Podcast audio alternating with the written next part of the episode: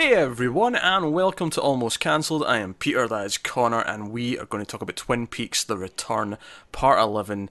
Full spoilers for the episode, as always.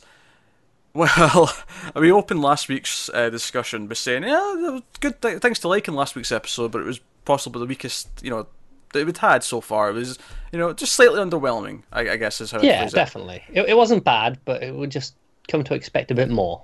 five, even it may not have been five minutes, but like a couple of minutes into this, it was like, oh, oh, this feels, oh, this, this, there's stuff happening here, and then it was basically non-stop the entire episode. This was outside of episode eight. If episode eight didn't exist and you know blew my freaking mind, this would probably be the best one so far. I'd have to think about it. It it's definitely up there. I don't. I, I don't know if That, that's fair, that but. I I was really into this episode. Uh, Oh no, I was too. But there's been a lot of ones that I was really into. Oh, sure, so- sure. But I just, in a number of ways, there's a lot of really interesting things that happened for me in terms of characters. There's a lot of interesting, obviously, lore stuff and mythology and greater things Yeah, going yeah. on and all, all kind of shenanigans.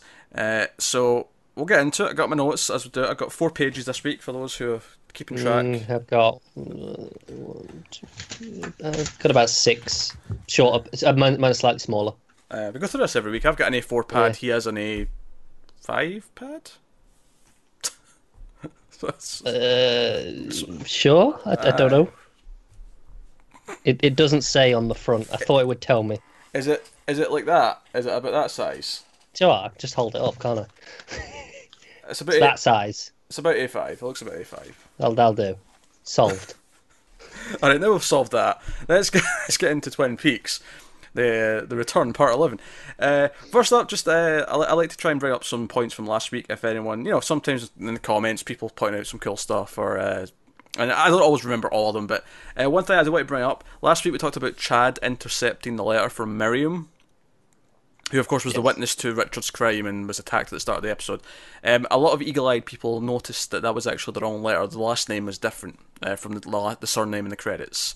So, Okay. so Chad shit at doing his his Pretty much. job. Yeah. I, I'm going to say, in, in our defense for not spotting it, I don't think Miriam's name had been said out loud. Oh no, I don't think I don't think her last name had been said out loud. I think it was just people were being Yeah, very yeah. you know being eagle-eyed and looking at the credits. But uh, so yeah, actually, so one of the things that uh, people also uh, someone suggested in the comments was that they didn't think the uh, the trailer was actually going to blow up because of the you know because because there was still airflow. uh, You know there was Oh, yeah, he smashed the window, didn't he? Yeah, like they think, oh, that probably won't ignite, and that's a fair point. Uh, we never mentioned that last week, and sure enough, first thing that happens this week is uh, we have some kids out playing, you know, playing catch or whatever, and Miriam comes crawling out the woods, a bloody mess. So there's no more development on that in this episode, but just needless to say, this Yeah. is going to be something that comes up. She, she is alive, is the point. She's alive, yes, in great pain, but alive nonetheless. Um, my my only other thought during this scene, and this has really nothing to do with Twin Peaks specifically, is just that I respect the camera operator during this scene because he was following the ball back and forth, and he was keeping it in frame the entire time. And as someone who's tried to do that with a camera, and like not a ball specifically, something that's slower, something that's even easier to do, it's really difficult to actually keep it in frame and have the speed correct. So I, I commend the cameraman. That took a lot Especially of when, practice. when you know when it's it's kids throwing it, you can't guarantee how hard they're going to throw that ball. Ah, yeah, sure, sure, sure.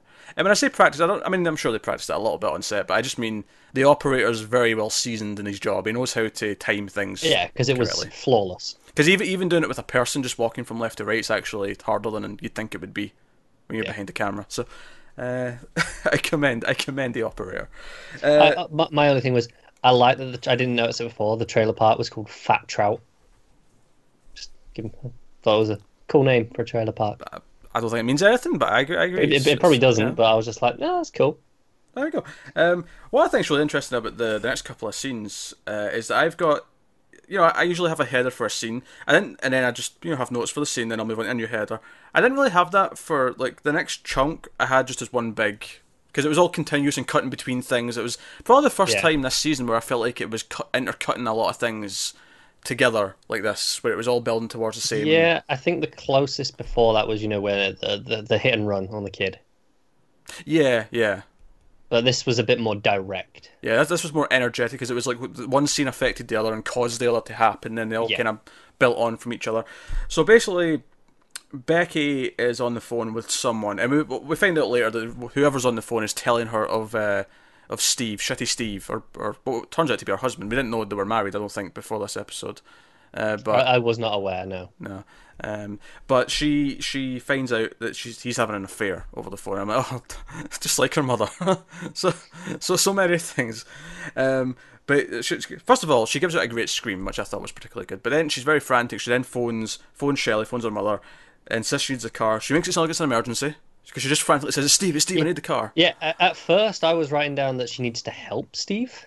Yeah, Like, that that was the kind of the way she was playing it. I, I, th- I think I think the first time I watched it, I did maybe think that because that's the way it kind of played until she went for the gun, and I went, "Oh no, oh no." Yeah, yeah, that that's why I've got. I've got. She needs to help. I did put question mark Steve, and then and then saw a gun. I was like, nope. I, I just crossed it out. No, St- Steve's getting what's coming to him. That's what this is about.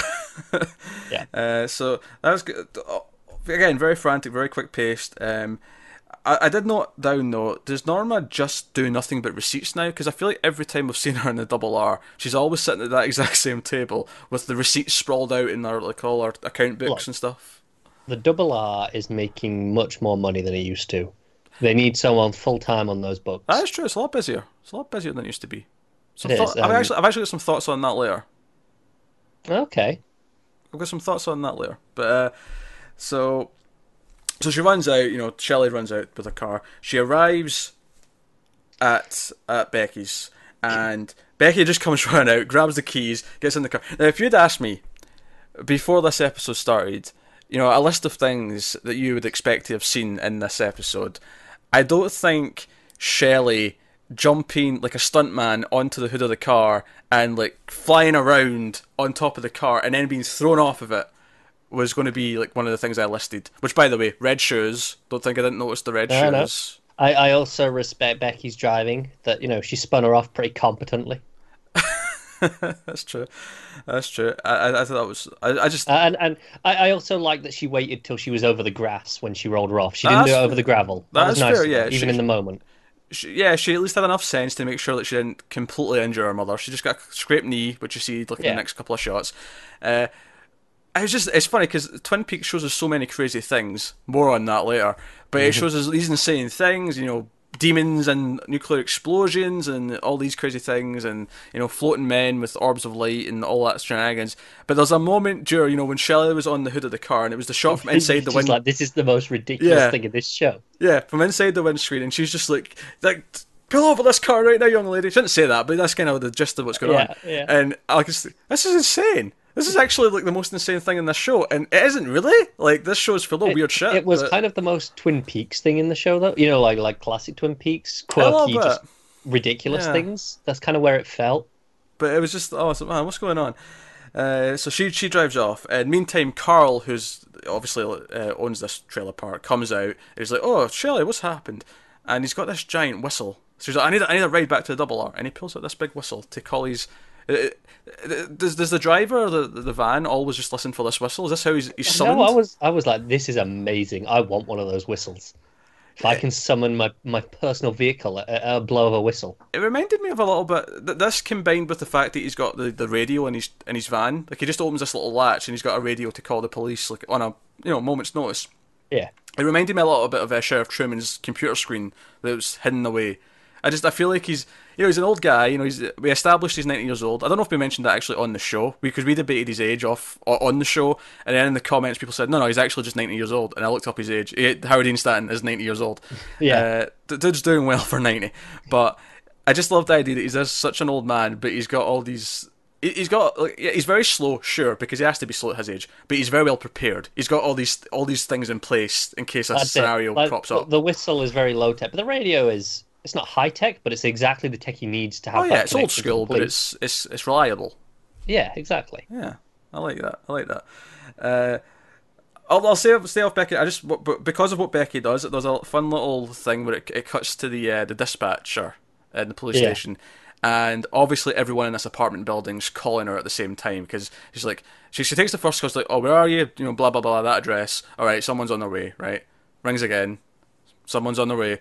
Rings again. Someone's on the way. And then what I love, this is just this little touch. This makes it even funnier. Is that then the actual phone rings because this is all through our headset. It's all through the, the actual sort of Yeah. regular dispatch, and then the act the phone that she's got with her rings as well. Which I, I don't know what in particular makes that one different. I guess that's the non non nine one one. I imagine. Yeah, the Uh, non-emergency. Yeah, and she picks that up, and she's just like, "Yeah, on someone's on the way." I just the fact that it switched to the phone made it really funny to me.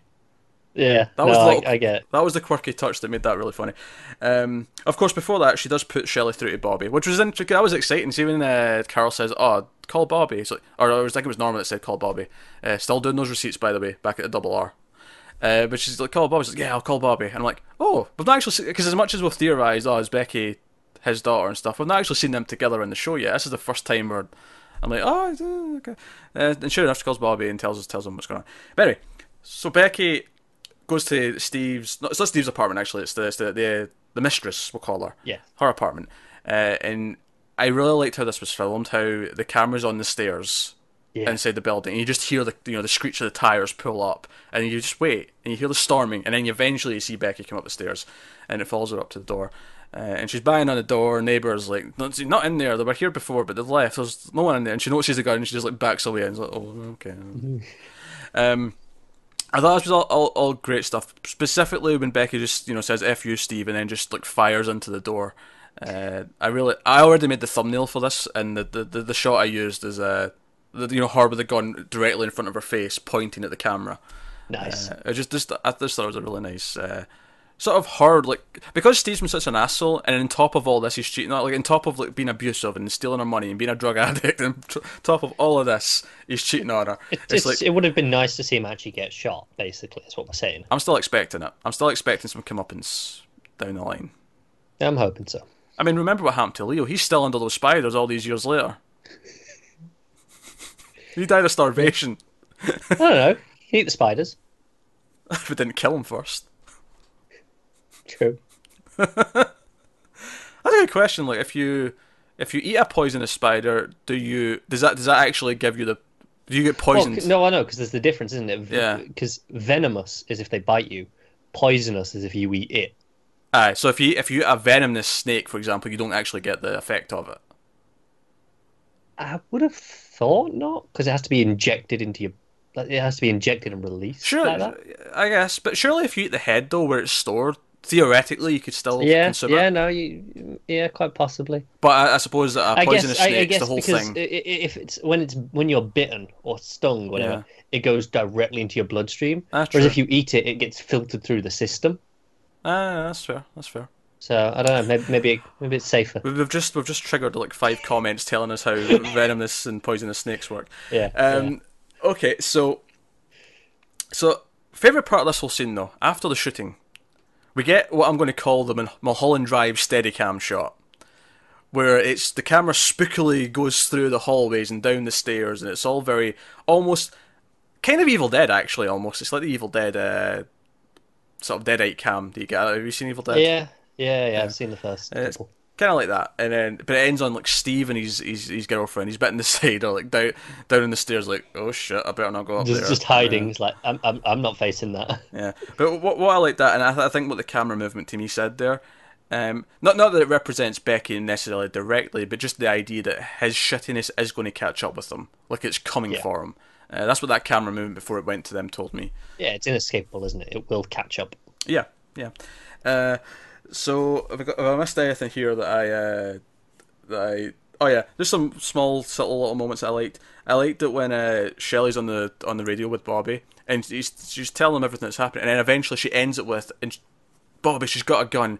I love Carl's. Oh God, like so he didn't know that until that point. His his oh God just cracked me up. Yeah. Um, but yeah, that, that was that was all I had on that. that on Right. that So that's the that's the opening ten minutes down. Hi, I'm saying buckle in, okay? It's going to be Yeah. a long one. Yeah. Buckle in, right? A lot of stuff in this, a lot of meat. This was action packed already, right? We're, It, we're, really was. we're already there. Okay. Um, okay, so then we go to South Dakota. Yeah. We go to South Dakota. Uh, we got you know our usual FBI squad uh, with Diane. Uh, also, uh, Detective Macklay's there, and he's he's brought Matthew Lillard. Uh, what's his face? Hastings, Bill Hastings, and they're at the location where he claims, although I believe him admittedly, but you know just for, Yeah. for to keep, keep keep things proper. He claims to this is where he encountered Major Briggs that this this location has some sort of importance.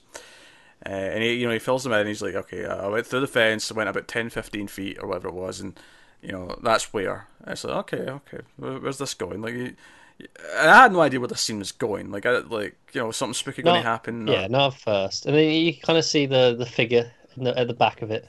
Yeah, obviously, there's a moment just before they go through where they see one a charcoal man. Now, interestingly, because we theorized that only one of the charcoal men actually come out and about in present day, that turns out to be at least not the case here, because this is not the same one that was in the uh, the prison cell. Certainly morgue. didn't seem to be no. No, uh, this was a little fat guy, uh, which kind of added to the effect of a scene or- or a moment that's coming up in the same scene. Uh, so Gordon goes through with Albert, uh, but Albert sort of stays back, and Gordon goes up to the, the spot specifically, and he get he gets to the, the area, and from Albert's perspective, there's a sort of shimmering kind of like he's looking at Gordon, and there's like a sort of shimmering Yeah, it's kind of blurred. on his way as well. You start to hear the electrical hum, so you, you Yeah. know there's like proper lodge related activity. Yeah, it's like okay, Bill Yeah. wasn't bullshitting. Stuff's going on. Yeah, uh, and he, he gets to this spot, and then we cut to this this wide shot of the entire sort of landscape, Yeah, and a giant vortex starts to open up in the sky. yeah. Uh, my my notes, I just put sky vortex. Black hole. No, no, no one else but Gordon can see this. He can see because he's in the spot. I think Gordon uh, or Albert and that can only see. Too far back. Yeah, they, they can see like Gordon shimmering and like some. Well, at least Albert can. He can Yeah, see because obviously we saw the, the the charcoal man. He kind of appeared and then disappeared. So you kind of get some effects just around this area. Yeah, So I think that's what they're they, they're seeing. Like Gordon's just on the edge, so he's kind of in between worlds. I actually think I think I actually think it's Albert that's close enough to even see that because when it cuts to the wide shot later on when uh, Gordon's holding up his hands and you don't see any of it, it's almost like Diane and like uh, Uh, Tammy, true. like only just just see Gordon going like this and it just looks stupid. Because that's, Yeah. that's it's a kind of a funny like little moment in the middle of all this craziness that you, it cuts back and you just see him standing there like this. It looks really stupid. Uh, but yeah, so that's swirling vortex. It opens up, and it's like kind of like a black hole kind of opening. Um, and Gordon's actually shimmering away. He starts to like flicker out of existence, almost like he's going to this place. And Albert actually steps in and pulls him back to keep him Yeah. here, uh, which is a really cool moment. Uh, but of course, as he's shimmering away, he sees something like where where he would be going, uh, and he sees a staircase. And there's t- three, I think, maybe four charcoal men standing on the staircase. The- These bearded men. I'm laughing about a line that comes up later. Uh, but so it's these, these charcoal men. Now, eagle-eyed viewers. Now, I'm not going to take credit for this because I didn't notice this. But people on the internet got you know blessed the internet. Uh, Probably Reddit. Thank you, Reddit. probably Reddit. Uh, top of the staircase, like just between two of the charcoal men, you can make. And on the second viewing, I was kind of looking for it. Looking for it, yeah. Uh, you can see the wallpaper behind them. The what wall- color is it? It's not red. But the wallpaper, it matches something though. It matches the rooms that uh, Laura was going through in Fire Walk with Me in the dream. If you remember her, the dream sequence where she kept going through the rooms, Yeah, and it was like yeah, it was like blue with flowers on it. yeah. That's the wallpaper.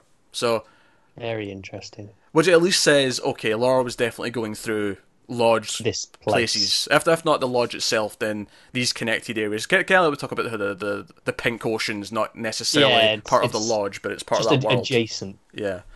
So that was that was, that was a good catch. It's, it's just funny. It's just a little slither between two of them, but you can just kind of make out. Okay, that's Yeah. that's that wallpaper. It, it's things like that where you have to get the, the attention to detail from Lynch here is incredible. oh yeah, he he puts so many little things like It's this. It's meticulous. It really is. He- he's a. I, I just imagine his office when he's writing. He's he's got the you know the, the det- detective pinboard up with all the strings, and he's just, yeah. like that's how he plans it. Which in turn is how we end up trying to analyze it, as we have all the the photos. And, Yeah, yeah. We're, we're trying to follow it, but without all the information. Yeah, uh, that, that madman. He's he's got us all going.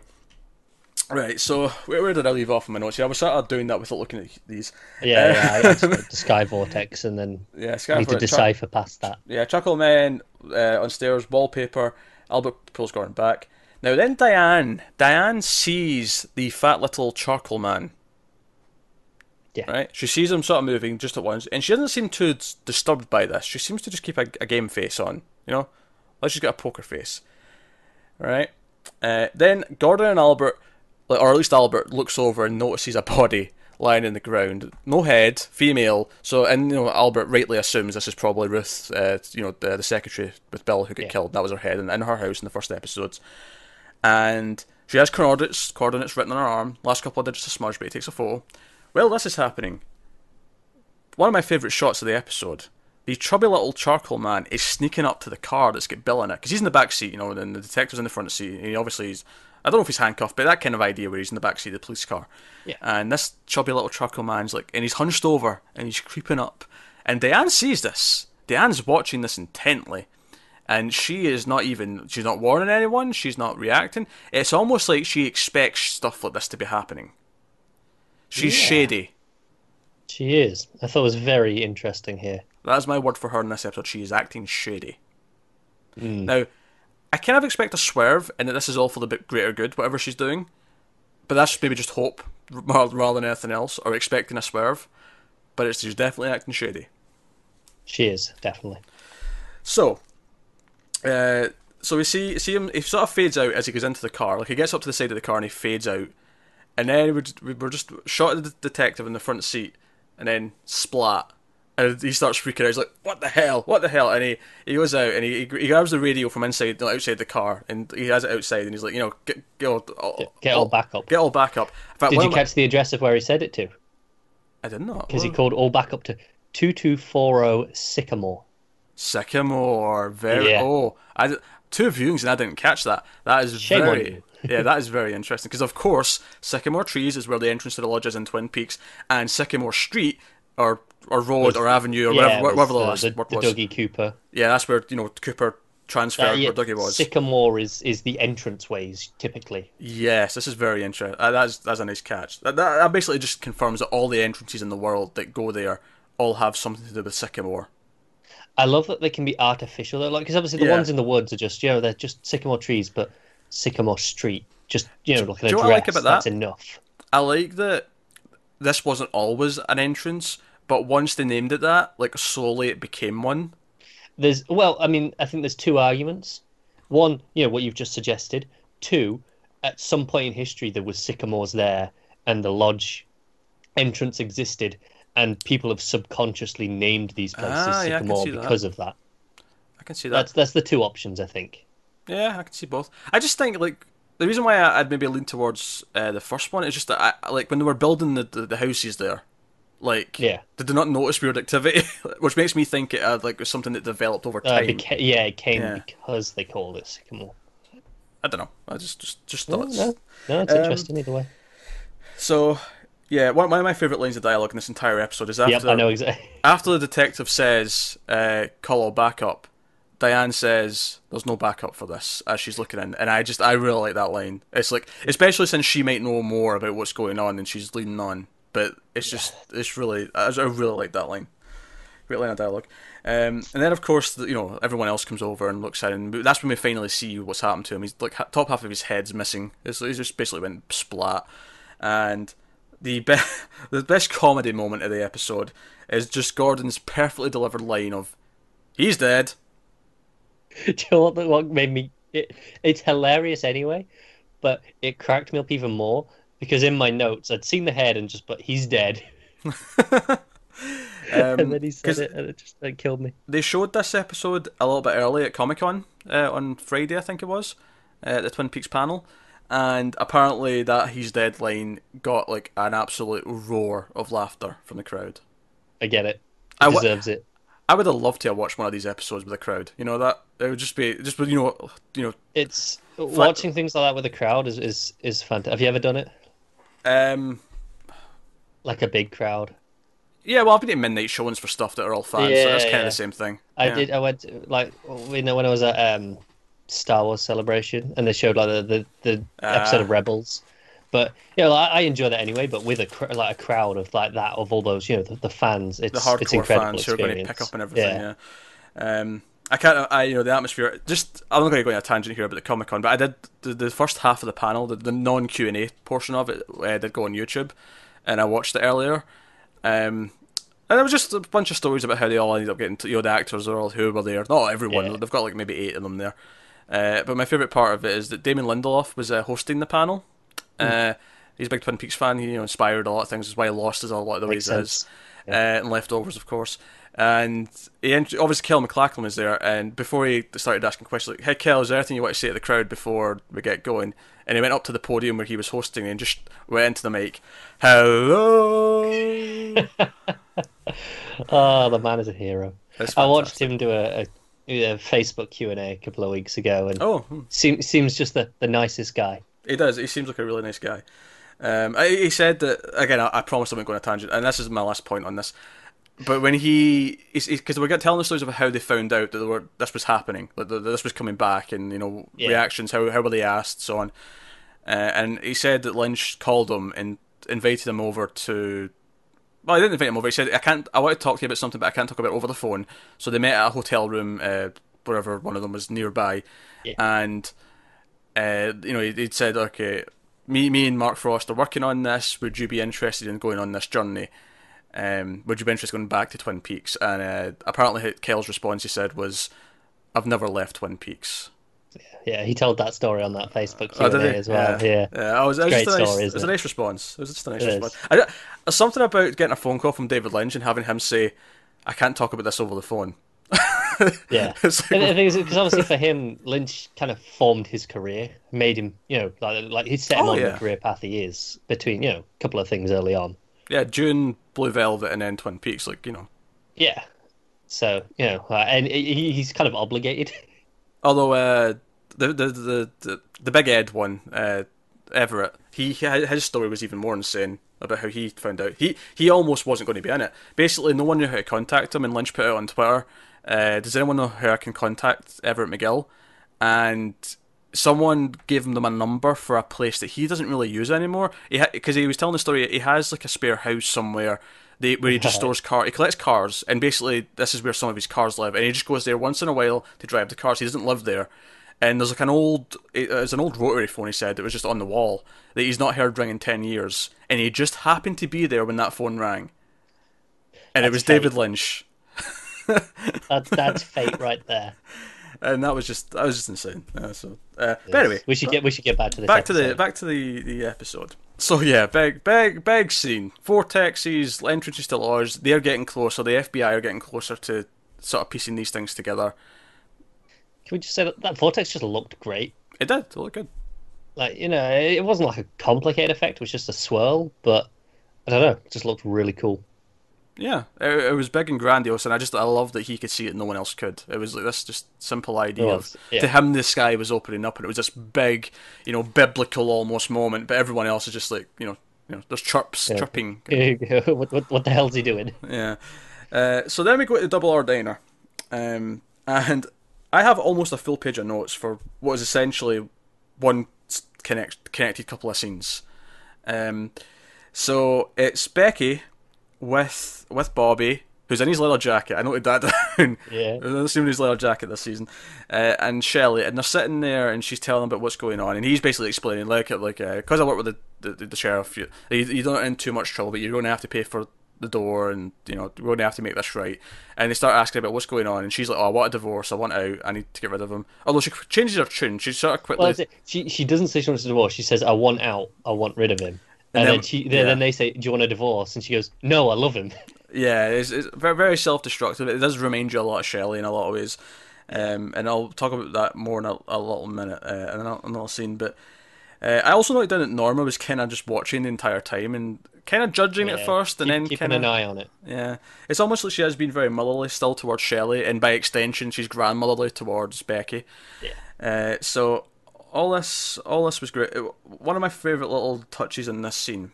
Uh, I I think Bobby got a lot of good stuff in this episode, and it was really just this this scene and sort of the next one that's kind of part of the same thing.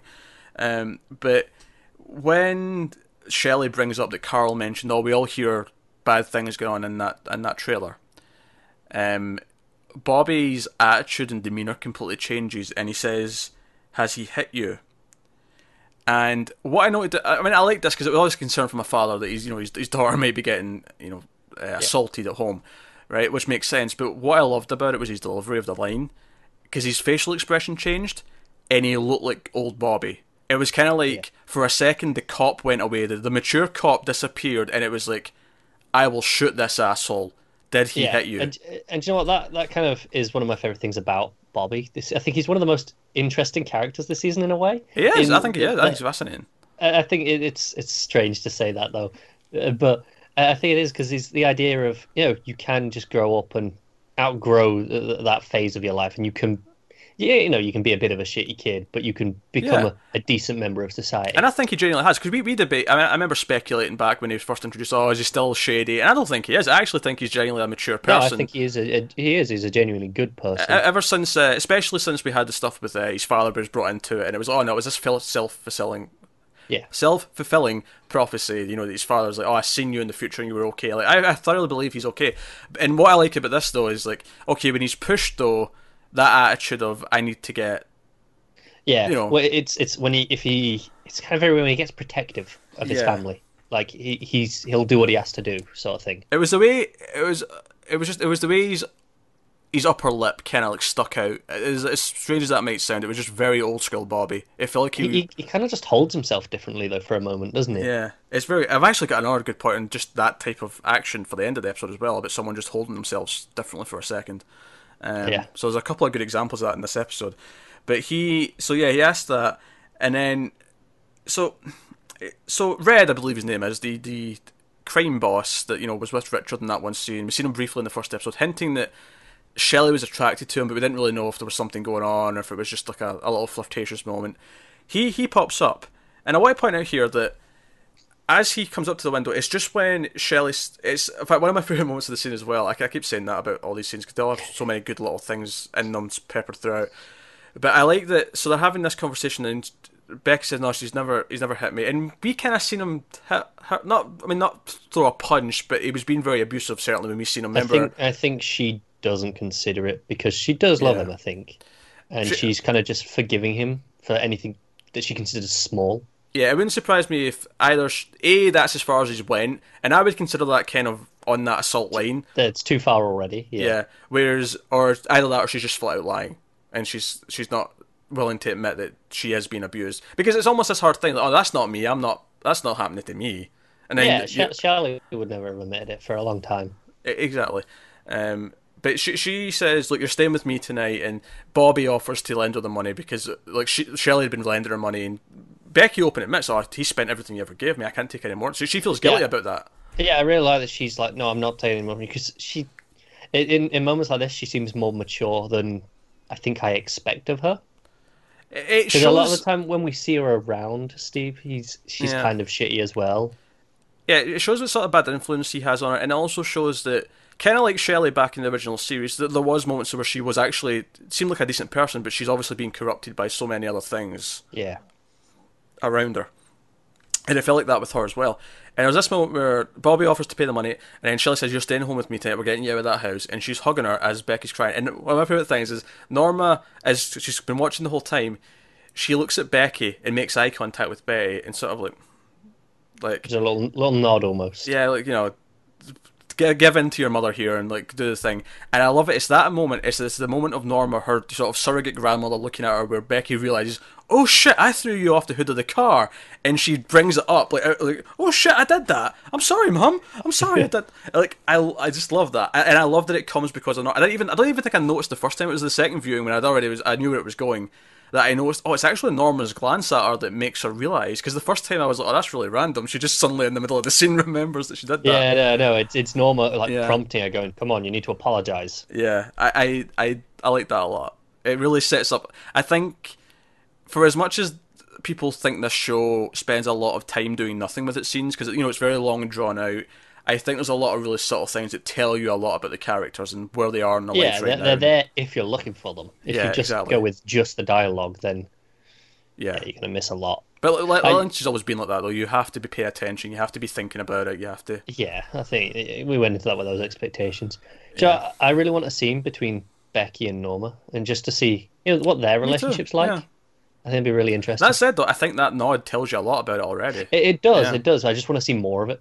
Oh, I agree. Yeah, I'd, I'd love to see more of that. And I think I think that's what's maybe exciting about this episode. At least the first half of it is, it feels like not only were we spending time in the town of Twin Peaks, I feel like I was really getting to know some of the characters now. Ones we'd already knew and wh- where they are now. We know Becky. I feel like a lot more now. I feel like we got a lot of meat with these characters in the town, and then the town itself, which I'll get to in the next. I keep saying that, but there's stuff that links in with stuff that's coming up. So it's, it's as she's hugging her that Red comes, you know, walking up to the window and just gives a little wave, and he's like, and Shelley. Ba- I mean, she doesn't like do it in a harsh way or like that, but she ba- immediately leaves Becky. She's like, she smiles and leaves because oh, the boyfriend's here. I need to go. She abandons her daughter, and that's maybe a harsh way of putting it. Yeah, I think to be But- fair, it happened at just the right time. A minute earlier, I don't know if she would have, but it got to the point where Becky was okay now. Oh, sure, sure. But there's a reason why I'm phrasing it like this because it links into a, theme that I want to talk about in a minute. Uh, but she, she kind of just immediately abandons her, throws her away, and goes outside. Now, of course, one of the things we are noting here is that we. I mean, I don't think Shelley knows this, but he's like, you know, he's a he's a asshole. He's a crime boss. He's he's awful. Yeah. And it's definitely this thing where Shelley's repeating the mistakes of her past. She's re- repeating the mistakes that she's blaming her. Well, not blaming, but you know, her own daughter's making these same mistakes right now. But it's showing that she's actually still. And it made me think, wait. Did her and Bobby split up because Bobby actually turns into like a you know a responsible person? And even if Shelley doesn't realize it, she does have this thing where that's boring and she wants someone who's No, more I, exciting. I, I think it is that. Yeah. Yeah. Uh, I don't necessarily think she's self aware of it though. No, because she doesn't even know that Yeah. Red is a bad guy. Like she, he seemed very forthcoming and genuine at the, to her. Yeah. And obviously Bobby looked quite choked up by the whole whole thing as well. He was sitting there really awkwardly. Even Becky looked kind of awkward about the whole thing, just sitting there. And Shelly comes back. She's got a big grin on her face. She's quite happy. And then out of nowhere, gunshot Yeah, I was like, "What's going on?" What's- right what's by the window, and it, it it feels like oh this is maybe is this you know intentional? Is someone trying to assassinate someone in here? That, that's And- kind of what it felt like. So I was like, "Shit's going down." And again, showing where Bobby is in his life, Bobby just goes into cop mode. He's like, turn off the lights because he knows that's a smart thing to do. If someone's trying to hit someone specifically, turn off the lights, don't let Yeah, them see the make it, target. hard, make it hard to see him, and he goes straight out. And he, yeah, he, go- he lunches down, he gets his gun out, and he's he's out, you know, proper by the book. He's doing his job, uh, and he gets out. And of course, when we get outside, he quickly realizes what's happened here. Uh, this this car's stopped, and this this little kid standing there, and this mother's holding the gun. And she's screaming at the father for having a gun in the car. It becomes very clear very quickly that this kid got a hold of the gun, and it was just an accident. It was just a, a complete Yeah, the the, the kid just happened to, to Yeah. pull the trigger. It was a complete accident. Uh, but the, the woman is screaming her head off, and the dad seemingly is like, "Oh well, it's not a big a deal," and like he doesn't really care.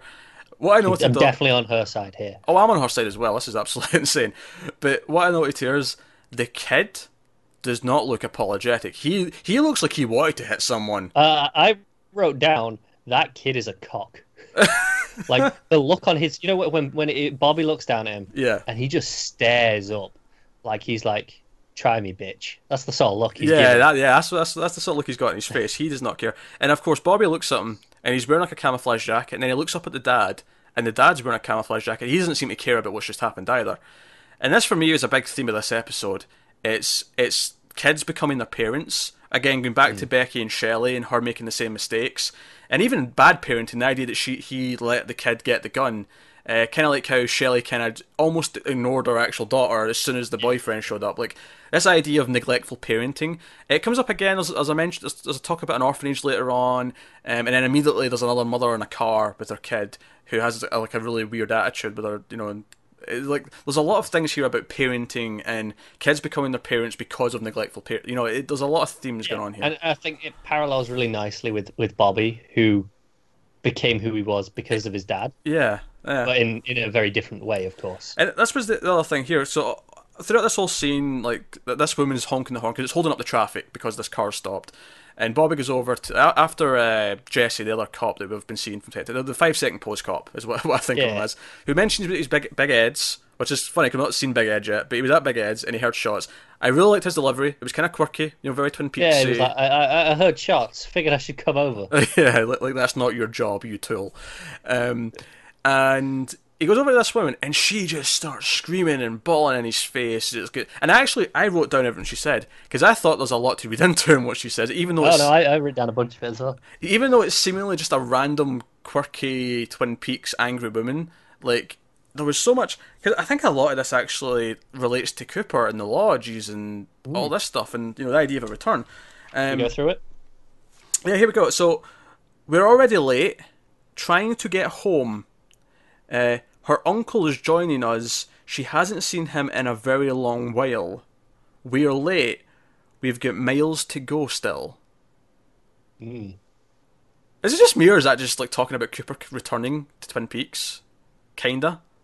It kind of is. Cooper is the one. You know, he's he's he's on his way, but he's, He's got, a, got a while to yeah. go yet. It's, it's, yeah, I just I thought. There were, I don't think this character knows it. I think it's just very intense. Kind of like how Lucy sometimes says things that feel very like she's hitting on a really deep point there, even though she's just been kind of airheaded and Yeah, yeah. It, it, it feels the same way here. Uh, I actually really like this actress. It was kind of like this was the because obviously we criticised uh, Truman's wife for being a little bit rough. Like she's doing the you know the over the top Lynch acting, but it's, it just didn't feel quite right. Whereas I feel like this woman is nailing exactly what it's supposed to feel like, where it's over the top, but it's hitting these notes of like she is she is committed to this screaming. like Yeah. it's just it's working really well. Uh, and then just just to give you some more what the what the hell moments, uh, her her kid gets up like a zombie, vomiting something from the mouth, and actually is like, Yeah, I, I put I put zombie sick. yeah, Also, not the only zombie imagery in this episode.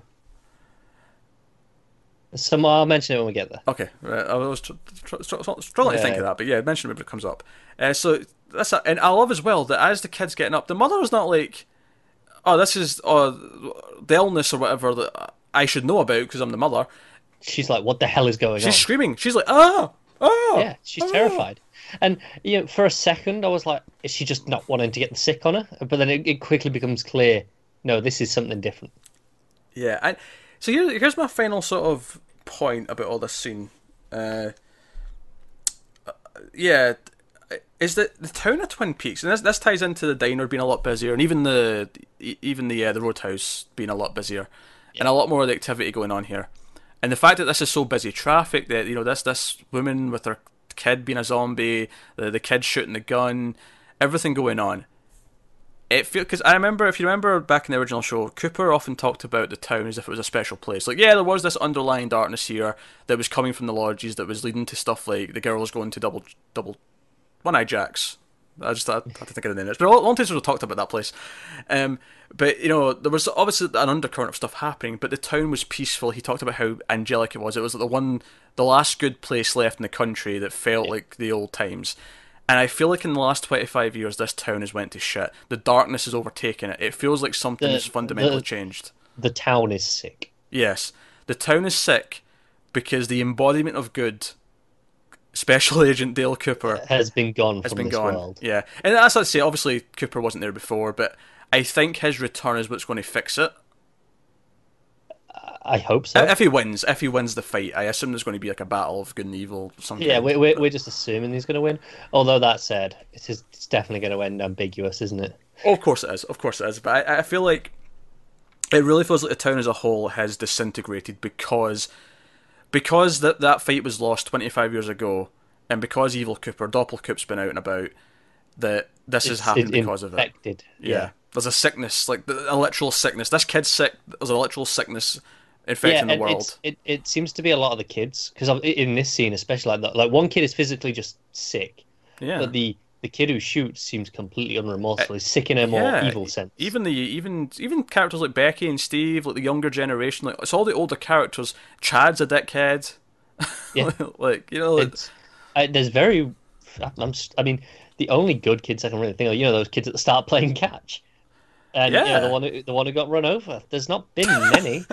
yeah, the one who got run over is now dead. well, no, but well, no, but that's what I mean. Like that's that's the point. He was one of the few ones that seemed like a, a normal yeah, it- normal normal kid, and, and he got gone. it's not like everyone's a shithead, but it's, it feels like the percentage of shitheads is going up gradually, and has done over the past Yeah. 25 years. So it feels like a losing fight for everyone who's a who's a good character. So. Uh, that, that- that's really what it felt like to me. The horn going off, all the traffic, all this chaos happening, random gunshots. I just felt like, oh, there's just chaos. Twin Peaks is in chaos. Yeah, And, and and because at first it's like, well, just go around, just just go around. It's not hard. and And that, alternatively, that's the point. They're stuck there. Nice observation. And alternatively, where Cooper actually is right now seems quite bright and sunny, and uh, you know, everyone's having a happy time. And we'll talk more about that as we get towards Yeah, the, the final It's scenes just, of the uh, episode. just while but- we're talking about traffic, I thought it was really strange. Uh, when we get into some of the, the Cooper stuff, you know, there's the line about, you know, oh, lots of traffic. Hmm. and you know it didn't seem that bad. Not at least physically. I mean, we saw it earlier in the day. To be fair, like, that's you know, when. Cooper was in the limo, we saw we saw it at a different time. Uh, but yeah, no, obviously that theme comes up again. There's, there's some different themes going on here. There's obviously parenting is a big one in this episode, but then you have the traffic and the idea of being stuck and not being able to get to where you're supposed to go. You're you're, running late. Like that's definitely a, a thing here. Uh, so so there you go. That's that big scene. There. Uh, so at this point, I was starting to think, are we even going to get any Kyle MacLachlan of any kind in this episode? Now, obviously, the like, back half, back half of the episode is all Cooper, which is great. Uh, but next, we go to the police station uh, to Hawk and Sheriff Truman, and Hawk pulls out this map. Yes. Presumably something he has because he's Native American, something that's came from his family or something like that. I think that's the implication. Yeah, that's that's what I'm getting from it. And he brings out this map, and he's they're talking about making their trip, and they're saying, "Okay, this is where the coordinates we need to go to lead." And they're, they're obviously going up there with Bobby soon. Maybe next episode, maybe maybe the finale. Who knows? Who knows at this rate? But- yeah, we don't seem to be following the you know the traditional of of the old show of you know every episode was a day. Yeah, Well, I mean, we- we are kind of to a point with you know the the the Roadhouse gigs seem to be closing them out as a day. it seems like yeah, it seems like this episode though is the back half of the previous day. I don't know. I'm not sure. It's, it's I don't know. It's, whatever. I'm sure it works if you Yeah, because they still said day after tomorrow, didn't they? Did, they did. That's why I'm thinking it's still the same. Yeah. This is the night to the previous day that we saw in Twin Peaks. Um, so pulls out the map. Now, first things first, the symbol, the little circle with the antlers, uh, which Yeah. may might represent, um, you know, Mother of Babylon, or Babylon, the mother of all abominations. I should say that right. Um, that's it. I saw a screenshot of uh, when we seen her in episode eight, and the antlers are very different. Uh, now that could just be. That may not mean that it's not Yeah, yeah, her, but I just because they were more sticky uppy in that, whereas these are definitely sort of droopy. They're They, sort of down. they they curve down. Yeah. yeah. Um, but yeah, so I noticed that right away, bef- and I was actually annoyed they brought it up because damn, I noticed that. I thought I'd noticed a little Easter egg, and then they brought it up like a minute later. Uh, so I'll save that till last. But so they talk about uh, where they're going. It's one of the peaks. Blah blah blah blah. Uh, talk about the fire symbol. Now here's here's interesting, and he's you know Truman's like, oh, so it's campfire. He's like, no, no, it's it's a symbol of fire. He's like, what does that mean? And obviously, I'm thinking fire. Walk with me, fire of you know the spirits. And then he said, and he says, you know, it's kind of like modern day electricity. And of course, we've been hearing these electrical hums and all this. And then he, and then Truman asks, good or bad? And he says, well, it depends. And I thought, oh, that was a smart, like just in terms of the show overall as a response, it's that's great because that that hum seems to happen whether it is a good lodge character or a bad lodge character. Yeah, he says it. You know, it depends on the intentions, Yeah. and I think that that defines everything. Like like many choices can be good or bad, depending on you know how they're intended. And it, and if Laura is like a, a you know is is Laura herself like if, as an orb as a spirit is she also fire just a good example of fire kind of idea like you know good or bad it can be both yeah. So no I thought that was interesting um, then he points out this this black corn which is diseased and he says that the fire plus the corn equals this and he points to black fire Yeah. which sound that sounds like proper evil territory like if Yeah. Because he, he talks about how corn usually represents fertility, but it's black. It's, he says it's sick. It's got plague, kind of like the which town again, much like the town. or Um, even the entire world. But Yeah, Twin Peaks yeah. is what shows it's happening because that used to be so much better. Right. And so instead of fertility, it's more death. Yeah, interesting. So, so what will get spawned with Blackfire? Like, that's my question. Like, because I don't think I don't think Bob's Blackfire. I think I still think he's just regular fire, but bad fire. So what is Yeah. Blackfire? What what is is that? Is that you know Babylon herself? Eventually, I don't know. Uh, so that that is fascinating stuff. Um, and then this is when Truman, oh, that symbol, you know, the little antler symbol. He's like, oh, that was on the bit of paper that uh, you know Major Briggs had there, and Hawk's response was fascinating because he's like oh, like, it was. you don't ever want to know about that. What's his response? And Truman's like, you sh- but really? He's like, yeah. And he's, Yeah. he's he's like, Adam, I'm not telling you about that. And that is fascinating to me that whatever the, if this is like say Babylon, does Hawk already like know stories about this? Is this already something Well, he knows? it. to- Whatever this symbol is, Hawk knows what it is, and he is kind of terrified by it by the look of him. Because and it, it well, at least the way it looked to me is he was scared of it, and he doesn't want to burden Truman with that knowledge. Yeah, it's it's like uh, he wasn't even going to mention it, and then it was just Truman pointing. Like, well, what's that? She's like, yeah, So very interesting. So that was sort of the end of that half of the scene. That was like going through this map. Um, Lucy phones through, and I, I like that she's been t- talking to the log lady. Obviously, as she's been putting her through about her chairs. So I don't even know why we care so much about furniture. But oh, by the way, that reminds me. There was a someone pointed out again. I think it's from Reddit. Uh, do you remember? Uh, you know, what's his name? Mister Mister Todd, Mister Dodd, the you know hitman guy who's been hiring the hitmen yeah, in Vegas. Uh, he he got like the red square on his screen to sh- tell him oh, it's time to do the job. Someone pointed out that that red square is the exact same looking square on the chair select screen when Lucy was picking the colours for the chair. Now Lucy I don't actually, sending out hits. yeah, I don't think this means anything. I just thought that was funny. The idea that Lucy is somehow the mastermind behind everything is amusing to me. her, her picking the red chair was her giving the order. Yeah. Uh, what I really liked actually about this is that again somehow sometimes Lucy will have a little line that you can read into, even though she doesn't mean anything by it. Yeah, Uh, she says, "Oh, uh, you know, Log Lady's on line two. That's the one that will be blinking once I hang up." And I just the, the idea that you know flashing lights when lodge of characters appear, the idea that you know the blinking one is the one you want. That's where someone's Yeah. coming in from. I just I thought that was a nice little touch. no, I agree. Um, so yeah, Log Lady. Uh, here, here's here's another theme that this has been popping up through the whole show, arguably back to the original series, but certainly this season there's been a lot of repetition, where Yeah. you know uh, Cooper will repeat a line that someone says to him. Candie in last episode and this episode repeats. Like someone has to say something twice before they'll get something out of her. There's repetition. Here, the Log Lady says a lot of her things twice. Uh, she says, "My log is afraid of the fire." Uh, actually, first she says, "Can you hear me?" She says that twice. Can you Yeah. hear me? Can you hear me? Uh, my log is afraid of fire. Now they've just been talking about it, and like so, obviously, clear implications there that you know log's afraid of what they're going to. Uh, there's fire. Uh, in fact, that's what she says next. There's fire where you're going. Uh, she says that twice, and that's basically it. That's just after that, it's just you know goodbye. But uh, again, it's just this idea of impending doom that they're, they're going somewhere dangerous. Yeah, it's just just reinforcing. here that the the log's afraid of fire, and the log has kind of been this immutable force. Kind of, it hasn't. It's never showed fear before. And, and in a weird way, it makes sense that a log is afraid of fire because it's wood. yeah, yeah. Obviously, there's the great meaning here. Oh yeah, I, I know those are deeper me. I'm just Yeah, saying. yeah, yeah, but on, it- on it- it- surface, I, I think it's amusing that everyone watching it is going, you know, uh, the the actual the meaning that we're talking about, you know, you know, the the fire spirits, but instead it, it, you could just read it as, of course, it's, of course, it, it's fire and a log. but I think that's I think that's the overlooked one in this in this case. Hmm um, then then a random little bit at the end here. Jesse, you know, a five second post cop, he chaps at the door, and Truman goes up, and he's there, and you think, oh, he's here to see him about something, you know, so, maybe the shooting or maybe what's going on. And he says, and I've, I've written this down. I wanted to get the phrasing right. Are you interested in seeing my new car? To which, to which Truman, uh, you know, politely says, "Well, we're in the middle of a meeting right now. Can I, can I see it tomorrow?" Oh, sure, sure. And he shuts the door. And he just turns around and just looks at Hawk like, "What the hell is it with these young cops? They're all shit." Is basically his, his his reaction. It is. Um, I actually had a little bit of a meta reading on this.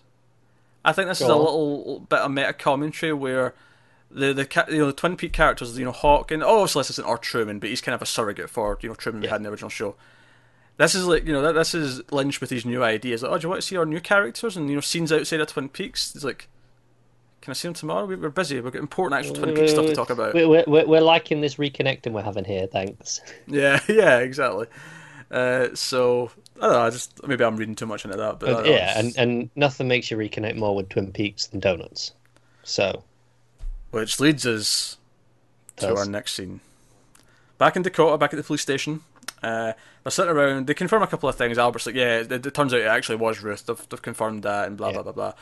Uh, I noticed that Gordon was like shaking at the start of this scene. He was because he, he points at uh, he says he's, he's like cat in a hot tin roof, and then Albert says, "Oh, they're bringing coffee. Maybe we should get you some hot milk instead." And Albert uh, Gordon doesn't hear him properly, and he's Yeah, it's it's actually the first time in a while we've really seen Gordon seem to have problems hearing. Like this this event Yeah, really it's al- him up. Yeah, exactly. It's almost like this That's, thing's had an that's impact what I didn't actually notice. Yeah, I forgot to mention.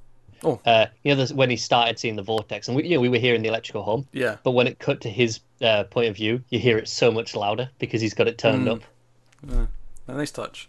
It was nice. Um, so Albert whips out the photo of Ruth's arm, and they're talking about the coordinates. Uh, very interesting here. Again, Diane acting shady.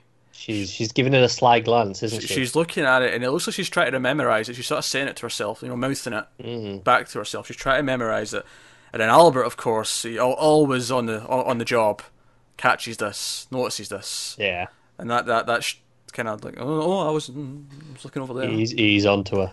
Yeah, he's. Well, we know they're on. They're onto her because of the whole text thing from last. Well, episode. yeah, yeah, but he's he's he's really onto yeah. her. Uh, interesting. Just before the donuts and coffee came in, I really want a donut now. I'm just picturing that plate of donuts. I just want to say, Detective Macklay is a good man. When he walks in with that plate of donuts, Oh yes, yeah, two plates of donuts even. yeah, yeah, it's just like he, he, that is a good man. It's a great man. Yeah, you're right. I'm, I'm underselling. Uh, so they come in, but just as they're coming in, the, the, the last thing we hear is like, oh yeah, we, we, we the last couple of numbers are smudged on the coordinates, but it leads to what appears to be a small town in the north. Now the only the only thing against it being Twin Peaks, I guess, would be if it's in that area. Would they would Albert not go assume or like, oh that's funny, that's around where Twin Peaks is. Maybe that that'd be the only thing to suggest that it's not Twin Peaks, but. Uh, certainly Twin Peaks is a small town in the north. It's right at the border of Canada. It it is, and I think that's the the logical assumption. Oh. Ma- ma- Maybe logic isn't the best thing to use with this show, but No, not logic. Not logic. Um, might do. so they come in, uh, and then there's, there's some banter about Diane wanting to smoke and whatnot. No, nothing super uh, in depth there, I don't think. Um, but what I do think is interesting is when she brings up that she thought she saw this because uh, Gordon. uh, This actually ends the scene, but he say, he remembers that he saw this in the vortex. He's like, I saw a room. I saw dirty bearded men in a room. Also a good Yeah. line. Uh, you know, Lynch was really hitting out some great lines in this episode. Um, so he he remembers that, but when when they're talking about seeing someone, a bearded, homeless-looking man, uh, Diane's like, "Oh, I thought I saw someone leave the car like that," and that was a very interesting comment for a number of reasons. One, of course, we know she saw him getting towards the car, But we never saw leaving. and that doesn't mean to say that she's wrong. She might have saw him leaving, we just didn't see it.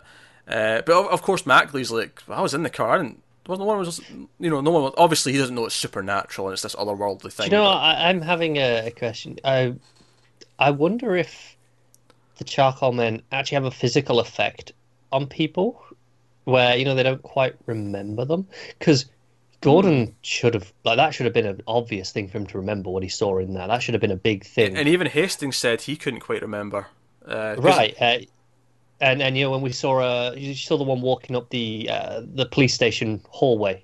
Ah, so maybe she's been honest and she's kind of mixing it up and she's it's muddled in her head. Yeah, because because she didn't remember straight away. Maybe that's why she maybe that's why she didn't intervene. It's not that she was being shady, but maybe it was just something about them just goes don't interfere. I mean, she was definitely being shady don't- with you the don't fall. know- Right, right. with that was but that was definite with- shadiness. Oh, oh yeah, definitely with that. But in that moment, you know, when she sees it going towards the car, maybe it's more they just put off this aura of just you know you don't really notice they're there until you, you have to think about it.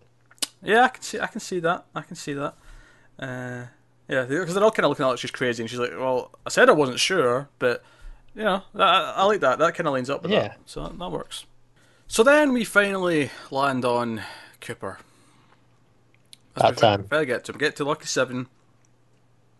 Very simple scene to start off with here, uh, with uh, Bushnell basically just kind of summing up everything that Cooper kind of accidentally uncovered. That there's all this conspiracy going on. There's a fraud. There's some sort of criminal organized crime thing going on. Yeah. But because it's the Mitchum brothers that got screwed, it doesn't appear to be them that's responsible. Which is Yeah, why he's he's accepted that when they asked for a meeting with him today, he accepted because you know when you hand them this check for thirty million dollars, they're probably going to be quite pleased. Yeah. Also, just uh, forgot. This was the scene where I was talking about, you know, the, the other zombie imagery. It was uh, Cooper going after the coffee, you know, when uh, when he was being led in. Oh, I love that Ar- shot arm- arms outstretched, going after it. Very, very zombie imagery. Yes. I, I like that because uh, it was all one shot, and you like you, you see it, like you see, see in the on the phone first, and it's actually just in the distance. You can kind of see it a little bit, and it's like, is that Cooper over Oh. there? And then it just keeps getting closer. Like I just, you, you, I like, love oh, it how. Bushnell just starts doing push-ups against the desk. He does. Because it really, at his age, you could probably just let that go. He's, you know, he's, he's Yeah, yeah, but but he's like, I've got thirty seconds while I wait here. Go, go get a few in. very active man. Yeah. commendable. Um, so, so that was that. That was basically it. The only other thing I really noted about this episode, This scene. this the scene, sorry, yeah, um, is that he mentions that the thirty million payout's not a big deal because there was a secondary policy on it for them to cover it. Uh, first of all, I'm not sure entirely if you can get secondary policies on thirty million dollars. That seems a bit. it's just it seems a bit on the high side for me, but whatever. Does but yep. whatever. But I, I, I was like, oh, is that kind of like Doppelcoop though? Like he had second because he he had a distraction. He had Dougie invented, and then he had like assassins in place to kill. I, I almost just sort of related it to uh, Doppelcoop having like a secondary Yeah. policy on making sure he didn't go back to the lodge. Uh, just a small thing, but No, no, I like it. uh, then we cut to the Mitchum brothers in their house. It's a nice quiet scene for the most part with them. You know, uh, Rodney's sitting eating cereal, and uh, that's made me want cereal as well. That's this show's really good at making me want food. But it's much more likely you've got cereal in than donuts. It does because I, I did have cereal, and I in fact did have some cereal after the episode. Nice big bowl of it. Good choice. But he's uh, sitting sitting eating cereal, and then Bradley comes up. You know Belushi's character, and he he comes up, sits next to him. I like that these two brothers are still like living together by choice, even though they're both very successful millionaire gangsters. Yeah. It's just it's, it's, it's their choice. It's not like they have to, but they've chosen to ha- have a very nice house and live together. It's just a nice Yeah. little thing there, um, you know. And so they're they're and he, Bradley brings up a dream. He's like, I had a dream last night. I can't shake it. I was dreaming about killing this this Dougie Jones. I want to kill him. And I, I was getting really amused at how like much he really was desperate to kill. I was Yeah, like- he was saying how he was dreaming about it all night. and it was very interesting. And then, uh, Rodney, I'll just try to think of the other brother's name. There. Rodney's like, oh, well, it's, it's soon enough. Like, can you can you wait for another three hours? And then I noted, oh, the lazy bastards, they only get out of bed at half two because we, we knew in the previous scene that they were coming to get him at half five. Well, I mean, it actually cuts to the clock and it shows it's two twenty-three. Uh, was that at the start of the scene or the end of the scene? It was uh, just before he says you have to wait three hours. Oh, there you go. I, well, I think I had the thought just before it cut to it then because I remember thinking that before they, they confirmed what time it was. Uh, it, it was it was Yeah. either just before or just after then. It was around then. It cut to Yeah. the clock. It showed two twenty-three. I, def- I distinctly remember having that thought, and then obviously they showed the clock. I think that maybe the second viewing I was taking notes down and wasn't looking Yeah. at the, the screen or whatever. Because I wrote down two twenty-three just in case. Even though I was like, I know that's only just because it's there just to confirm, you know, three hours. Yeah. But I write down anyway. Yeah, which tells you I wasn't looking at the clock the second time because I just wrote down two thirty because it was roughly two There you thirty. Um, Missing valuable numbers here. Numbers numbers are key. You know this. So a couple of small things I really liked. I, I liked that uh, Rodney. There's this little thing after Bradley sits down where he just kind of nudges the milk jug towards him to Yeah. say, "Here, have your breakfast," but he doesn't say anything. Just Yeah, it's like, look, get some normalcy, routine. Uh, you'll you'll stop worrying about it. some ce- cereal at two thirty. Yes, normalcy. Uh, That, uh, to be fair, come on. What what what time did you have your cereal after watching this for the second time? It was PM, okay, but still late PM. But look, uh, just because I'm saying that, admittedly, like my sleeping schedule and the way I my schedule in general is yes very weird. You what? The last person to criticize them for getting up at two two thirty. Do you know what it is? Though they're so well put together. Do you know what it is? They wear suits. Men who wear suits do not sleep till the afternoon. That is my belief. They do if they're rich enough not to give a damn. But I feel like if you're rich enough not to give a damn, you don't. You wouldn't wear the suit. You'd you'd wear a t-shirt. You'd be comfortable. Uh, if you what if you want to wear a suit, suits are cool. Okay, okay, okay. I just, I, I think it just it, it contradicted my, I guess my my assumptions about I, I, rich I think honestly, I think the suits are not because it's comfortable. I think it's just the idea of, you know, they're, they're just reaffirming themselves that they've got the money, they've got the power. Yeah, you know, it's the same true. that they have the big house just because because they can. Well, that's fair. That's fair. Uh, so that's all I've got written down there. Uh, more more stuff in his dream in a little bit. Uh, back to Lucky Seven. This is basically Cooper. Uh, be- B- Bushnell's taking him out to get you know picked up with the limo. Same limo driver from episode uh, four that would have been. Uh, Yep. Which he points out. He's like, "Hey, red door." But obviously, before he goes out, he looks over and he sees a vision of the uh, the one armed man. Yes. Uh, red curtain, kind of like he's seen before, sort of signaling him over, sort of leading him some, leading him to a place. And then it was when I looked, I noticed the sign. It said it was a coffee shop. Yeah. I'm like, oh, that's interesting. What's he getting in there? And then he walks up with this big box, and I'm like, well, that's not coffee. Unless he bought like you know, they they sell like you know bags of coffee beans. There's just like a big stack of like bags of Yeah. coffee beans in there. It's like he's bought something, right? He's bought something in this giant giant box. No idea what it is. Gets in the limo, and have to. Um, was there anything else in that scene actually I wanted to point out? Um, oh, just uh, when Bushnell sort of gives him a little punch in the chin, you know, knock him dead, and he sort of like holds his mouth and goes, "Dead." Yeah, he holds his face for a long time. Yeah, Like, right, like, as he's being pushed into the limo, he's still holding it. I think. I think it's this weird thing where maybe when he was in the lodge, it felt like being dead. Like you know, like he went to an afterlife or something like that, or Mm. you know, maybe that's what's kind of triggering. I'm not sure, but de- definitely, de- Yeah. definitely a thing. Right, so he gets in the car, gets in the limo. We have, and this is where I was sort of doing the contrast between like you know how dismal and chaotic Twin Peaks is right now to uh, Las Vegas. Obviously, there's more later on with the characters being happy with them, but you know, this very delightful drive with this very upbeat version of Viva Las Vegas playing, Yeah. and you know, it's just it's all nice breezy. I thought was really weird because it was like some of the first music in a long time in the episode. Like I had gone a long time without music. Yeah, there was some sinister stuff uh, with Becky in that earlier Uh, very on. early on. Like, Yeah. Pretty much after that Becky stuff through to like here, there was nothing almost. It was very upbeat though. I actually kind of enjoyed the little the little ride in the car on the way. Yeah, over. I did too. It was it was just nice, wasn't it? Yeah, um, because as much as you know the thrillers want to kill him, and admittedly we also know he's got a thirty million dollar check for him in his pocket, which admittedly usually you know stops people from It, murdering. it, it usually does. I mean, that said, they can kill him and take the check anyway. They can do, they can do. But for some reason, you feel comfortable. You feel like he's going to be okay. Yeah, it's, it's it's a very confident scene for whatever reason. Yeah, you, you feel like. I mean, he's not aware that he's confident, but we feel confident that he's okay. And it's Yeah, I almost think it's it's also you know the fact that we just had that vision from the one armed man going. It's like there's a plan in place. yeah, there is a plan in place, and I think it's a very particular plan that we can we can actually very we can specifically we can detail in a minute. quantify the plan. Yeah, Yeah. Um. So, Brawls are out in the desert. They're they're in the car, uh, another car themselves at first, and Bradley's like conflicted because he's like, oh, but he killed Ike the Spike for us, and he's like, that wasn't for us, and you know, Ron, Rodney's like, no, we're, we're going to kill him. And he's like, yeah, we are going to kill him, but he, he can't let his dream go. He keeps bringing up the dream, and he says, you know, in the dream, your Candie cut was healed. You know, the, the cut that Candie gave him with the, the remote last episode, and he's like, "Don't be ridiculous! It couldn't be." And he, you know, he leans over and pulls off the pulls off the plaster, uh, band aid for uh, people who don't understand plaster, uh, and it's it's healed, it's gone. And he's like, "Damn it!" And he's like, "There's more, but I can't remember it," and he can't remember it right at that moment.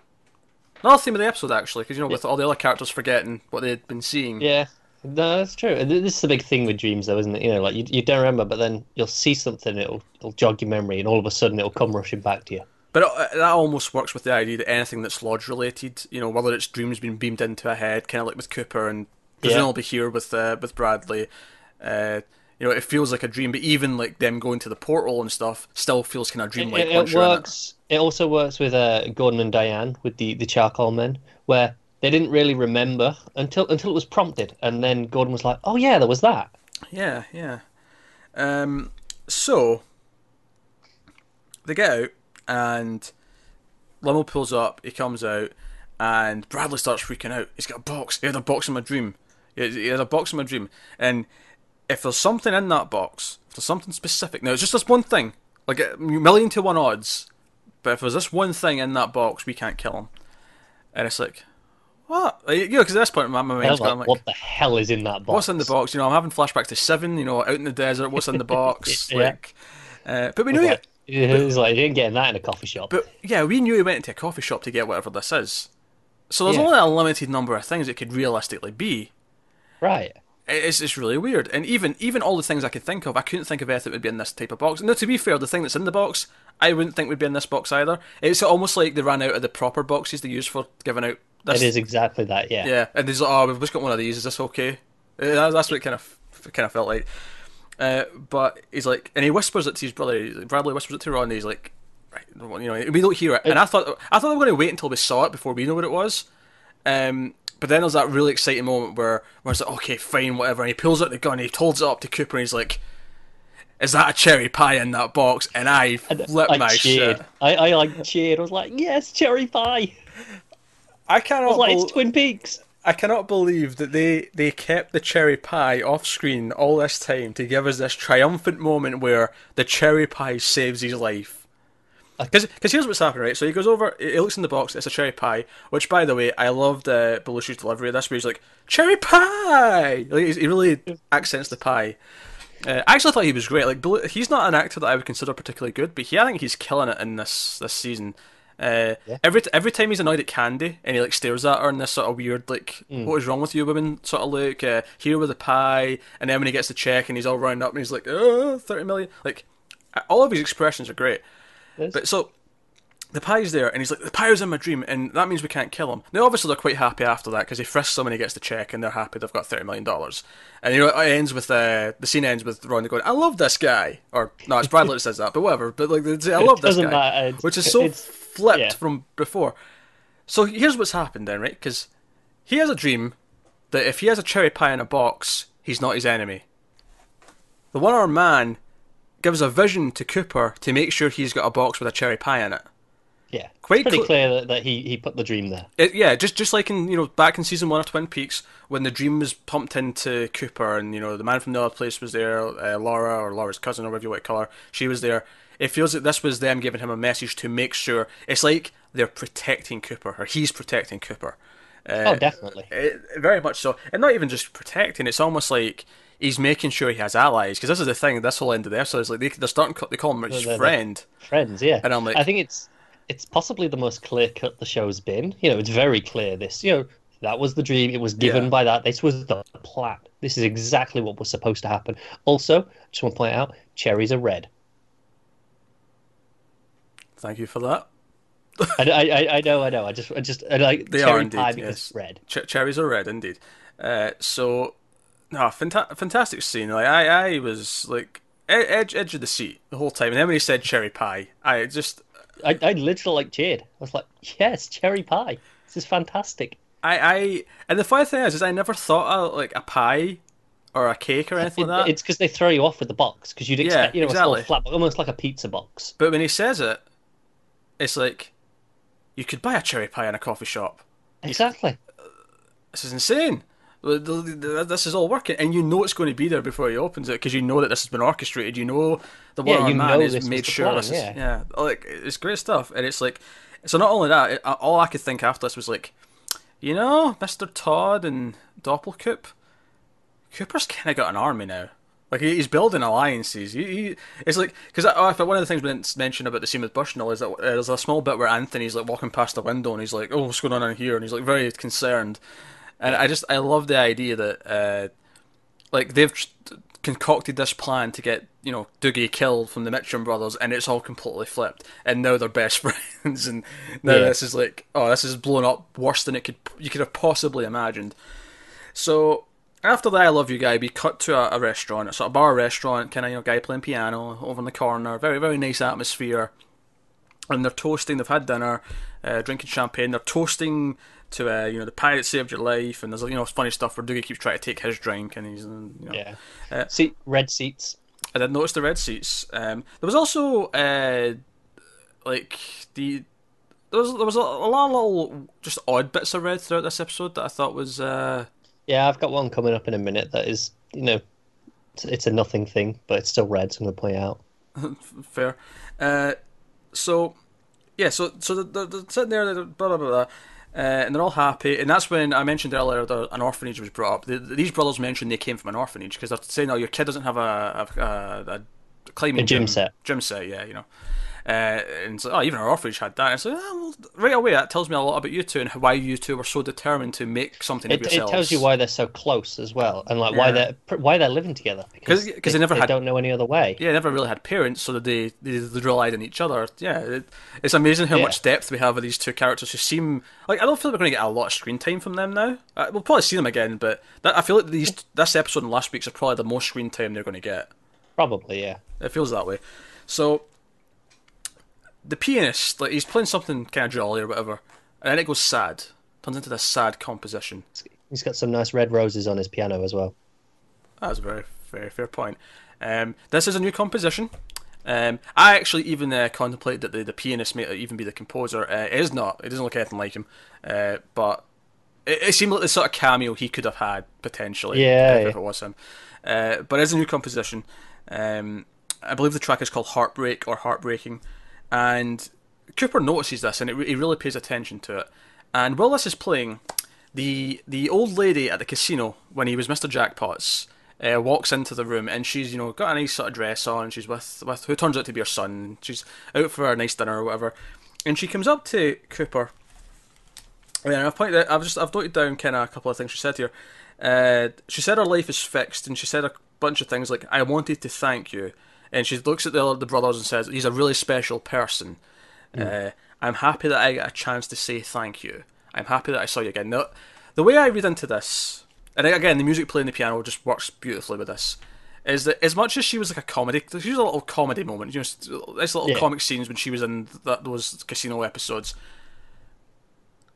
I like this idea again, going against Twin Peaks being in chaos and being a sad place right now. That Cooper simply being around, even though he's not all there, is making things better for everyone. yeah, exactly. He's making things better for everyone around him. And then the second thing I'd read into this scene is I think real Cooper's back soon. Because she says, I'm glad I get a chance to thank you. And to me, Yeah. that says he's not going to be like this for a long time. And uh, some of the, you know, this is one of those ones that red bits that I was saying is tiny and probably Yeah. nothing, but I think reinforces the idea that this is a, a more serious thing to take away rather than a comedy beat. Hmm. Is her nails are painted red. There you go. And Okay, it's it- it- smaller, but but they're, yeah. they're, they're very visible though because she puts his, her hand on his shoulder, Also, and it's very it's very visible of them. after this, uh, the girls come in. Uh, again, all in kind of a straight line, very sort of almost choreographed the way they, they came in. All works quite nice. The music's back to being kind of jolly again, and I did note note down that can, the way Candie is actually is not that different to you know Cooper here. Like No, way she's very vacant. She has, you know, she's not listening. She's asking again. She brings up the traffic. She says it was really busy, and I think it was just before you get to that. She was. They asked her where where have you been? Like where are you? Like, like, Hmm. it was like you know not obviously physically they were asking you know, why are you late, but And we speculated last week, going with our theory with Jerry, where he's kind of feeling things that Cooper is feeling or should be feeling. And it's like it's like you know the interdimensional wires are being crossed or whatever, and like people people are feeling other things. And we suggested maybe Candie's feeling something like that for someone else. Since you mentioned the traffic in LA or in not LA, uh, Las Vegas was not that bad. It just made me think there, like, what if she's actually really talking about the traffic in Twin Peaks? yeah. Which is what I was thinking know, when they asked where were you, and obviously they just mean you know why were you late, but for Yeah. her it could be like physically like like mentally where were you? Yeah, yeah, and that that's what her response means. That could that could be right. I don't know. I really think we're reaching with this whole theory, but I like it enough that we just stick with it and go with it. The, fun thing is, is, it might never be proven right or wrong, but it could still fit into everything. So I, that's the thing. So far, everything kind of works for it, and it's built. Hmm. So until they until they prove it wrong, I can see it. I can see it. So, so yeah. So they they ask them to bring in the pie. I also noted in one of my favorite reaction shots was uh, Belushi. You know, after she tells the story about the traffic, and he's just sort of like. Yeah. He just he stares at her for a good little while, uh, and Cooper starts eating the cherry pie. They bring out the cherry pie. Uh, that he, he brought wolfs to it them. down. and he starts wolfing it down, and the, the the brothers have a bite as well, and they're like, "Oh, that's damn good." And this, this was this was the moment I was talking about earlier. When I was talking about Bobby, and I said that for a moment it was like he slipped into his old acting routine, like Yeah. he's he's he- his composure changed, everything. When Cooper repeats, because he does repeat the line, he says "damn good" first, and then Cooper says "damn good." But when he says "damn good" this time, unlike every other time he said it, it sounded like Cooper. Well, that's it. It he almost you can almost hear the smile. Yeah, Like, it, but whereas before, whenever he repeats things, it's still that vacant, monotone voice.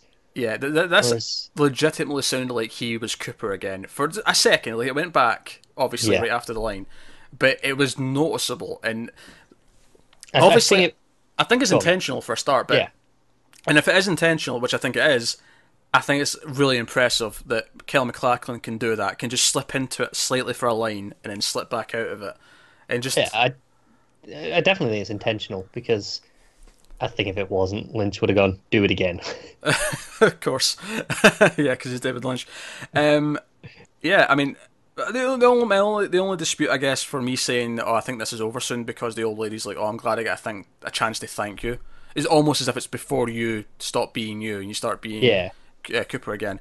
Uh, is maybe the the driver in Twin Peaks saying we've got miles to go. If I, if I am comparing that to what's going on, that maybe that's a sign that it's the opposite. But yeah. he could But then, but then this damn good was you know that's the closest he's he's ever been to Cooper all, all, all season. Like, and it feels like that's it. He's almost there. Like there, want- there was a glimpse of him for once. I do want to point out the next episode is tit- well not titled, but you know the- those teases Yeah, yeah.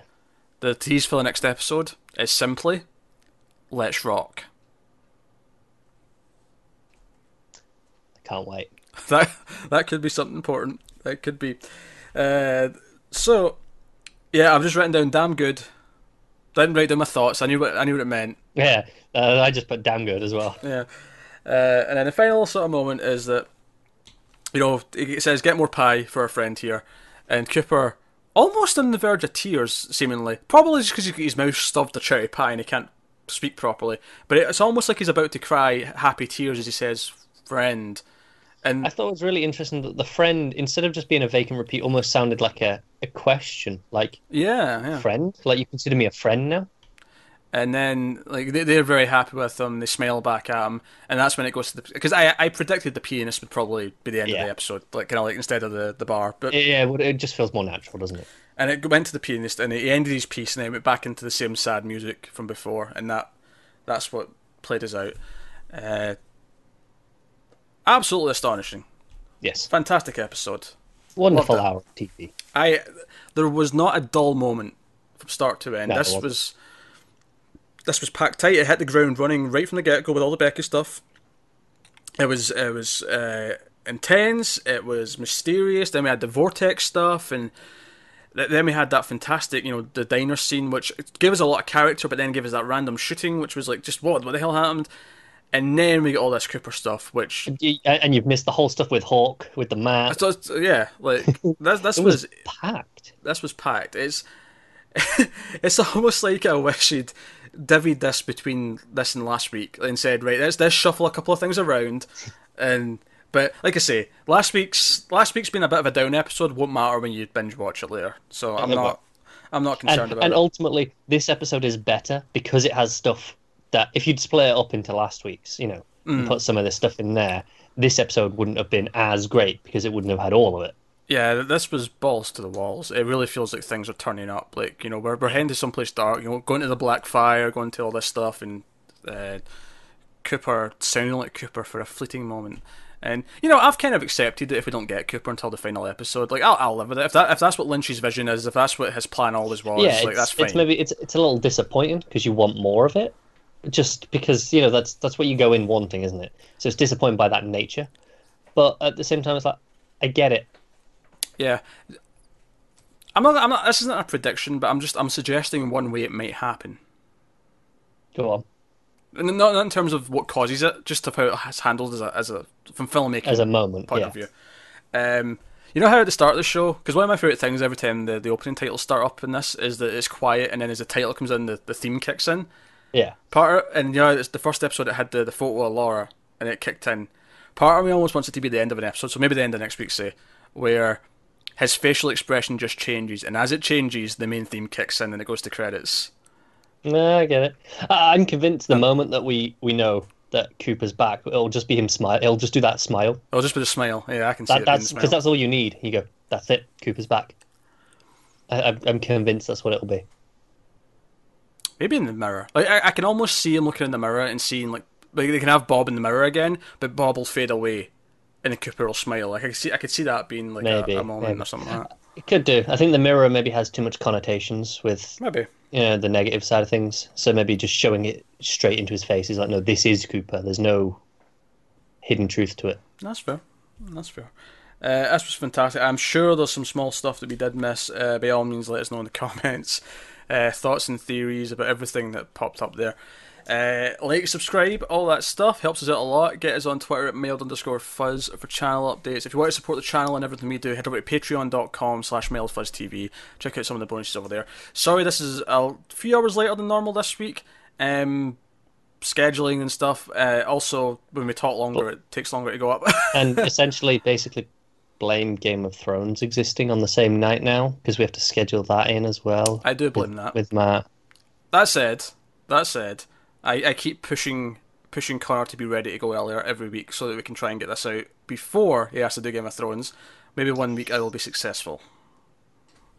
Maybe, maybe. Uh, he's not promised anything. This sly little. Uh, yeah, th- this is the problem. We're, see. We're we're the, we're coming to the end of the month now, and I do not have my work rota for next month yet. So we're gonna have to see where things line up. Oh dear. Um, but no, don't worry. Uh, don't worry. Peaks fans, Peaks gets priority. It always gets priority. I I ensure it gets priority because I don't care about Game of Thrones and I'm the one running the show, so Peaks gets priority. So thank you very much for watching. Let us know what you thought of the episode again in the comments and all that stuff. and uh, hopefully, hopefully, we'll be back next week if the world doesn't end and you know the sky doesn't open up and suck us all in. I'm just babbling now. We've been on so long. Thanks for watching, guys. We'll see you next time. Have you got any vanilla?